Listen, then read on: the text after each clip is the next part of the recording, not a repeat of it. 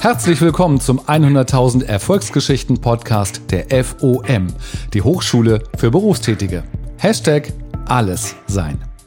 Ich bin im Leistungszentrum in Oberschleißheim, das ist bei München, und bin mit dem FOM-Absolventen und dem amtierenden Weltmeister im Rudern verabredet. Hallo Oliver, ich freue mich, dass wir äh, Zeit haben, dass wir uns jetzt hier hingesetzt haben und unser Gespräch beginnen.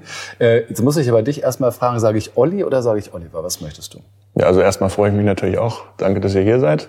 Und ähm, meine Kumpels nämlich alle Olli und in der Ruderszene hat sich jetzt mittlerweile auch eingebürgert, dass ähm, die Kommentatoren bei Rennen auch nur Olli Zeitler sagen.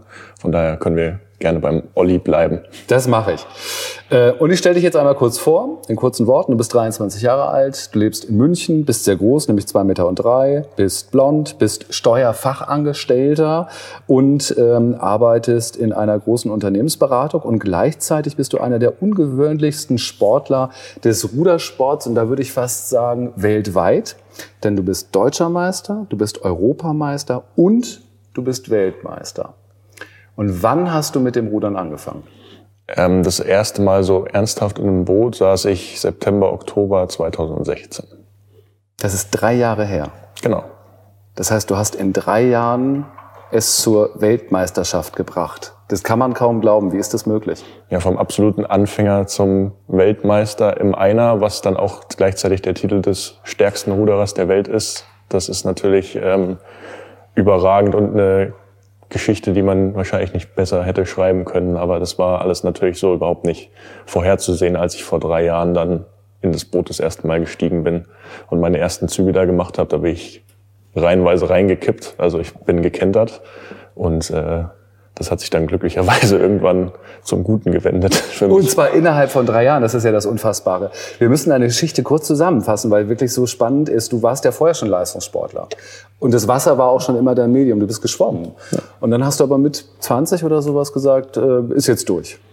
Ähm, ja, es war nicht einfach so die Entscheidung, es war durch. Ähm, meine Trainingsgruppe hat sich eben nach den Olympischen Spielen 2016 aufgelöst. Da habe ich es ja auch nicht zu Olympia geschafft. Das war dann der erste Dämpfer meiner Karriere, weil Olympia war irgendwie immer mein großes Ziel, mein großer Traum, das zu erreichen. Und als Schwimmer hat es eben nicht geschafft. Da ist dann erstmal natürlich eine Welt zusammengebrochen für mich. Ähm, und als sich dann die Trainingsgruppe eben aufgelöst hat in München, habe ich dann auch keinen wirklichen Spaß mehr am täglichen Training, an diesem äh, an diesem harten Training, was ja auch wirklich anstrengend ist, wo man sich auch ein bisschen quälen muss, habe ich keinen Spaß mehr dran gefunden und deswegen habe ich dann aufgehört.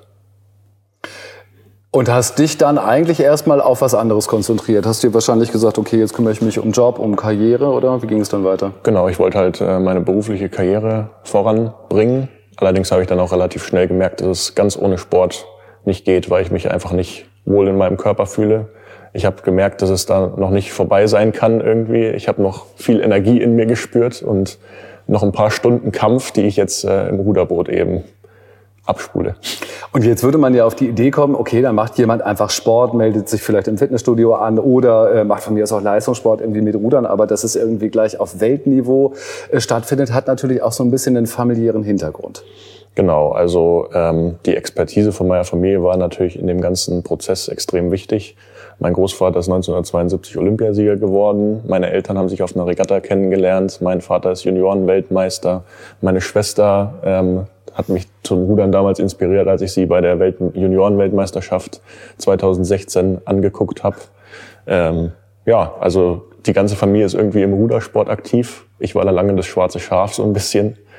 Nicht böse gemeint, aber ähm, ja, so bin ich dann eben auch in diese Ruderschiene gekommen. Und dann bist du sogar eigentlich als Landratte in diese Ruderschiene gekommen, denn du hast dich auf einen Ergometer gesetzt und hast angefangen mit dem Ergometer eigentlich zu trainieren und hast da unfassbare ähm, Werte irgendwie abgeliefert.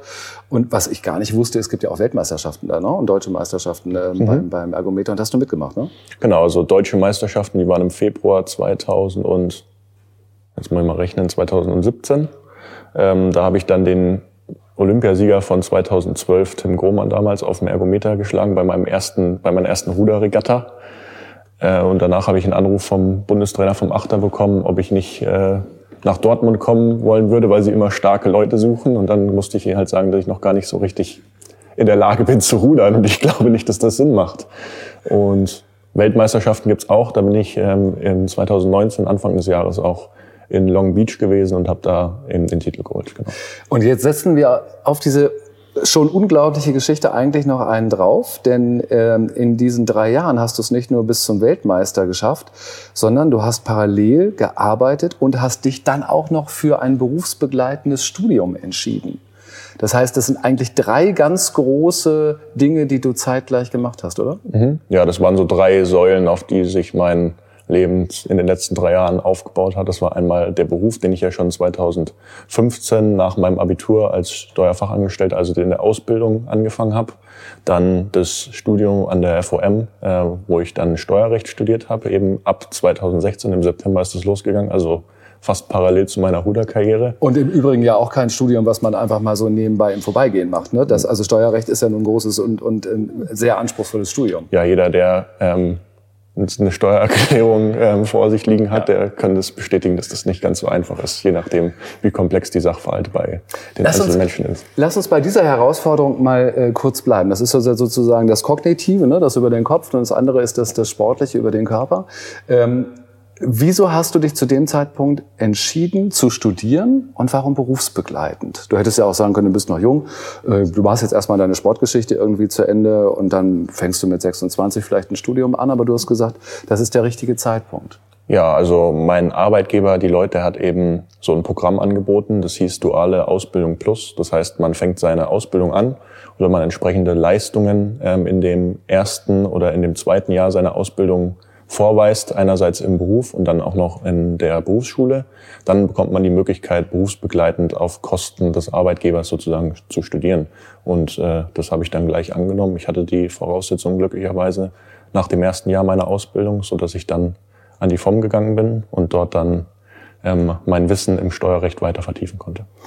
Ähm, nun ist das ja wie wir eben schon gesagt haben, nicht einfach so zu machen, sondern es braucht ja auch zeitliche Freiräume, um so ein Studium zu machen, um zu arbeiten und um sich den Sport zu kümmern. Mhm. Und ähm, ich glaube, du warst sogar noch in der Ausbildung. Das heißt, am Anfang war auch noch das Thema Berufsschule irgendwie dabei. Das heißt, wir haben eigentlich vier große Themen. Mhm. Ähm, was muss man mitbringen, um das durchzuhalten? Ich kann mir nämlich vorstellen, dass das für viele erstmal eine echte Überforderung ist. Also einerseits Ehrgeiz natürlich, Durchhaltevermögen und eine gehörige Portion an Zeitmanagement-Skills, die man da mitbringen muss. Also das ist tatsächlich nicht ganz so einfach. Hattest du die schon? Ähm, also ich habe mein ganzes Leben schon Sport gemacht. Also ich bin war auch damals ähm, während dem Abitur bin ich täglich nach München reingefahren, habe da extrem viel Zeit ähm, mit Training, Schwimmtraining auch vor der Schule schon verbracht. Das heißt, diese Doppelbelastung, die kannte ich schon. Aber dadurch, dass das dann ja eine drei bis vierfach Belastung dann plötzlich geworden ist, äh, wurde das tatsächlich dann doch ganz schön anstrengend. Deswegen war ich dann auch froh, als ich meine Ausbildung dann verkürzt nach zwei statt drei Jahren schon beenden durfte, mit meine Abschlussprüfung also vorgezogen habe, um dann halt nur noch dieses Dreieck zu haben, weil im Dreieck lässt sich halt einfach schneller hin und her springen als im Viereck. Aber es war dir ja ganz offensichtlich sehr wichtig, eben auch diese ähm, akademische Laufbahn zu beginnen. War dir das immer schon klar? Wolltest du immer schon studieren? Ähm, nach meinem Abitur ähm, war das mein Ziel. Also ich wollte dual studieren, weil ich eben diese Berufserfahrung, dieses Praktische mit dem ähm, Theoretischen, was man im Studium hat, verbindet. Und da war das dann irgendwie klar für mich, dass ich das, diese Möglichkeit, die ich durch meinen Arbeitgeber dann auch bekommen habe, auch annehme. Ich habe dann eine, was Ordentliches gelernt erstmal mit einer Ausbildung und dann noch studiert. Das heißt, zwei Abschlüsse dann innerhalb von vier Jahren gemacht. Das ist einfach ähm, sehr reizvoll für mich gewesen und ich äh, bereue es auch kein bisschen, dass ich das so gemacht habe. Ich verrate jetzt mal was, was man nicht sehen darf oder kann. Wenn ich über deine Schulter gucke, dann steht dein Opa hier mit und hört uns zu. Und ich glaube, der hat sogar bei dem Studium auch einen, einen Anteil gehabt, weil ich meine, dass er äh, dir doch auch sehr dazu geraten hat, das so zu machen, oder? Ja, also ähm, er hat gemeint, ähm, dass man die Zeit nutzen muss, wenn man noch jung ist, um sich so weit wie möglich nach äh, weiterzubilden eben. Und deswegen äh, wird jetzt auch dem Bachelor auch nicht Schluss sein, auch durch seine Expertise, die er mir da gegeben hat. Ach so, hat Opa erstmal gesagt, so jetzt machen wir mal schön den Bachelor, dann machen wir ein bisschen Olympia, da reden wir gleich noch drüber und dann schnappen wir uns noch den Master. Ja, mindestens noch den Master, genau. Ach, mindestens? Ach, da ist noch Luft nach oben. Ähm, lass uns doch kurz äh, über deinen Opa sprechen, auch wenn er jetzt hinter dir steht und äh, ganz kritisch schaut. Was für ein Verhältnis hast du zu deinem Opa? Ähm, also als Kind war ich schon immer extrem viel mit ihm unterwegs. Ich war also kein Mama, kein Papa-Kind, sondern eher ein Opa-Kind. Und äh, ja, dadurch haben wir natürlich auch ein sehr enges Verhältnis. Ich kann mich auf ihn verlassen und äh, er steht mir immer mit Rat und Tat zur Seite, jetzt im Sport, beruflich und sonst in allen Lebenssituationen. Und das ist jetzt auch kein Opa, der irgendwie im, im äh, Ohrensessel äh, sitzt, sondern ihr trainiert zusammen, ne? Also, ja, also er, wenn, trainiert dich, ne? Wenn mein Vater eben keine Zeit hat, mein Vater ist mein Haupttrainer, ja. dann äh, springt eben mein Großvater ein. Der ist hauptsächlich für meine Schwester zuständig. Also die trainiert er tatsächlich Fulltime sozusagen. Und Gab es bei dir mal den Punkt, wo du gedacht hast, jetzt muss ich mich entscheiden, für Sport oder für das Studium? Nee, das gab es nicht wirklich. Ich habe das immer parallel zueinander gesehen, weil mir beides eben wichtig war. Und ich habe mir dann auch die Zeiten genommen, die ich für Sport und auch fürs Studium gebraucht habe. Lernst du im Studium so gut wie im Sport? Fällt es dir auch so leicht, dich zu motivieren im Studium? Das kommt natürlich auf das Thema an. Also wenn mich ein Thema extrem interessiert, wo ich dann mich auch zusätzlich noch reinlese, dann ähm, denke ich schon, dass ich da genauso erfolgreich im Lernen auch bin wie im, äh, wie im Sport. Aber natürlich kann einen nicht alles interessieren. Das ist natürlich auch ganz klar. Das fällt einem dann auch manchmal natürlich schwieriger dann zu lernen. Genau, es fällt einem schwer, aber dann setzt ja sozusagen eine andere Eigenschaft ein, die du haben musst, also die ich auch sehr bewundernswert finde. Ähm, das muss ja ein unfassbares Durchhaltevermögen sein, oder? Ja, also ich habe so einen Drang irgendwie was fertig zu bringen, auch wenn auf dem Plan draufsteht 16 Kilometer rudern, dann mache ich das auch. Und wenn auf dem Studienplan dieses Modul für das Semester steht, dann mache ich das auch. Also so habe ich mir das tatsächlich mein ganzes Studium eingeteilt. Also ich bin einfach ehrgeizig und Durchhaltevermögen ist natürlich auch wichtig. Klar. Auch wenn es weh tut, oder? Ja, klar. Das wird dann, das ist halt so. Ja, das ist dann das Opfer, was man bringen muss. Aber um erfolgreich zu sein, ähm, muss man halt auch manchmal über seine Grenzen hinausgehen. Viele Leute kennen ja so den inneren Schweinehund, mit dem sie irgendwie tagtäglich oder immer wieder mal rangeln. Hast du den auch? Ähm, ja, den gibt's auch. Aber dann ähm, besinne ich mich halt darauf, was ich erreichen möchte, wofür ich das mache. Und dann ist die Motivation dann doch größer beziehungsweise stärker als dieser Schweinehund mit den negativen Gedanken. Ich habe mal gehört, dass Routinen unheimlich helfen, dran zu bleiben und durchzuhalten. Mhm. Ähm, beim Sport kann ich mir das vorstellen. Du wirst eine Trainingsroutine haben. Wahrscheinlich wirst mhm. du jeden Tag trainieren, das weiß ich nicht ja. so genau. Ähm, Schafft man sich solche Routinen auch bei einem berufsbegleitenden Studium drauf, dass man sozusagen gar nicht mehr so eine, so eine, ähm, dass man sich nicht überwinden muss, irgendwas zu machen, sondern einfach zu sagen, okay, das ist heute ganz normal dran, wie mein Training und wie mein Mittagessen oder wie auch immer. Ja, also wenn man abends, wie ich das meistens gemacht habe, dann einfach so eine Lernsession einlegt, ähm, grundsätzlich am Tag, dann absolviert man die eigentlich auch, wenn man das wirklich täglich macht, weil das ist dann ganz normal. Es geht einem in Fleisch und Blut über. Und bei diesen Routinen, da fand ich es auch immer wichtig, dass man das irgendwie miteinander verbinden kann. Weil wenn ich dann ähm, erst von der Arbeit zum Beispiel nach Hause fahren würde und dann wieder nach München rein in die Uni, dann würde ich so viel Zeit verlieren. Das war mir halt wichtig, dass das dann so ein bisschen auf dem halben Weg war. Das heißt, auf dem Weg nach Hause komme ich sowieso an der Uni vorbei. Deswegen ist da auch überhaupt nicht die Versuchung da, irgendwie weiterzufahren, einfach nach Hause, weil dann kann ich das jetzt auch noch abhaken. So, jetzt komme ich mit einer ganz komischen Geschichte um die Ecke. Jetzt komme ich damit, dass wenn andere junge Leute äh, studieren, dann ziehen die nächtelang irgendwie durch die Stadt und feiern ohne Ende Party und so weiter. Ähm, und, und das gehört ja auch zum Studium dazu. Mhm, ja. Gibt das bei dir auch oder findet das leider zurzeit nicht statt, weil das gar nicht äh, zeitlich mehr, mehr zu machen ist? Also früher hat es tatsächlich stattgefunden. Jetzt steht natürlich alles im Schatten von Olympia. Da reißt man sich dann doch ähm, häufiger zusammen, auch wenn die Kumpels dann anrufen und sagen, heute wieder dort und dort Eskalation, ähm, dann spart man sich das doch. Aber ich bin jetzt nicht so der Typ, der das grundsätzlich ablehnt, so sage ich jetzt mal so. dabei. Äh, das heißt, in den letzten drei Jahren äh, hast du auch Privatleben trotzdem noch gehabt? Ja, auf jeden Fall. Und das habe ich auch sehr genossen. Selbst wenn es mal nur ein Grillabend war oder sonst irgendwas. Meine Freund, mein Freundeskreis, den habe ich schon aufrechterhalten können. Und auf der Wiesen warst du, glaube ich, auch. Ich habe mir nämlich deinen Instagram-Account angeguckt und da waren doch auch ein paar lustige Bilder dabei, wo ich dachte, okay, der sitzt nicht nur im Boot oder der sitzt nicht nur ähm, vor den Büchern, sondern er hat auch ein bisschen Spaß im Leben. Ähm, du gehörst zu einer digitalen Generation. Hast du in dem Studium viel digital gelernt oder hast du versucht, viel Präsenz zu machen? Die Möglichkeit besteht ja, dass man sich mhm. das auch ein bisschen aussuchen und einteilen kann. Also ganz ohne digital wird es gar nicht laufen bei mir. Hätte es auch gar nicht funktioniert bei mir, weil ähm, ich war auch viel in Trainingslagern und da verpasst man dann natürlich die ein oder andere Vorlesung. ähm, da muss man sich dann tatsächlich darauf verlassen, dass die Sachen hochgeladen werden, dass man das auch nachholen kann. Und das hat eigentlich immer ganz gut funktioniert. Aber ich würde trotzdem sagen, nicht so 60 bis 70 Prozent tatsächlich auch wenn in Präsenzveranstaltungen dann an der Hochschule ähm, präsent war, eben um dann auch das mitzunehmen, was die Dozenten da einem noch mitgeben, zusätzlich zu den Skripten. Und dieses komplette Modell, was du gemacht hast, dass du gearbeitet hast, dass du Sport gemacht hast, bis hin zu Trainingslagern, dass du studiert hast, das hat doch wahrscheinlich auch äh, nur deswegen so gut funktioniert, weil alle eine gewisse Flexibilität auch mitgebracht haben. Also sowohl die Form ähm, Flexibilität im, im, im Studium anbietet, als dein Arbeitgeber wahrscheinlich auch. Ja, genau. Also die, da haben sie alle Abstriche, ich möchte es nicht Abstriche nennen, aber schon sozusagen gemacht. Das war die erste, der erste Punkt, wo ich ein bisschen weniger gemacht habe jetzt bei der Arbeit. Dann ähm, an der Form, da habe ich es halt immer so gemacht, wenn irgendwie die Weltcup-Saison anstand, da habe ich halt geguckt, dass ich da vielleicht jetzt nicht übermäßig viele Prüfungen schreibe, dass ich die dann vielleicht eher im Wintersemester schreibe. So habe ich dann zum Beispiel zwei Module mehr im Wintersemester geschrieben und dann im Sommersemester zwei weniger.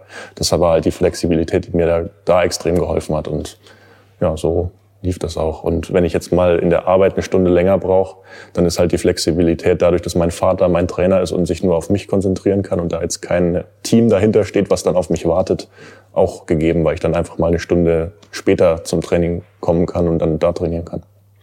Welche Rolle spielt eigentlich bei deinem Erfolg, also sowohl im Studium als auch äh, beim Sport, deine, deine mentale Haltung? Also viele Spitzensportler haben ja, haben ja Mentalcoaches heute sozusagen, die einen darauf vorbereiten. Hast du so etwas? Arbeitest du damit oder ist das etwas, was dir in die Wiege gegeben wird oder, oder ist deine Familie, unterstützt die dich so, dass das mental, dass du da so fit bist in beiden Bereichen? Also ich weiß es natürlich, einerseits habe ich ganz viele Leute hinter mir, die mich unterstützen ähm, und dieses Mentale an sich, das ich habe als Schwimmer damals mal, bin ich tatsächlich auch schon Sportpsychologen gegangen, aber mittlerweile ähm, habe ich das irgendwie nicht gebraucht und es ging auch ohne, weil ich mir mittlerweile einfach so ein bisschen ein Spiel aus dem Ganzen mache und das alles mehr so als als Fun sehe, weil das ist einfach die Zugabe, die ich ähm, jetzt hier gebe. Eigentlich hätte es ja nach dem Schwimmen schon vorbei sein können vom Sport her und ja, ich genieße das einfach. Das ist gut, mal eben äh, Weltmeister als Zugabe zu verstehen oder als Fun oder als Spaß. Und gleichzeitig, das finde ich auch krass bei dir. Du könntest ja nun sagen, okay, jetzt bin ich hier, mache ich hier diese ganz große sportliche Nummer, jetzt kümmere ich mich um gar nichts anderes. Aber gleichzeitig hast du ja tatsächlich auch deine Karriere nach der Karriere schon im Blick. Ist das nicht ungewöhnlich?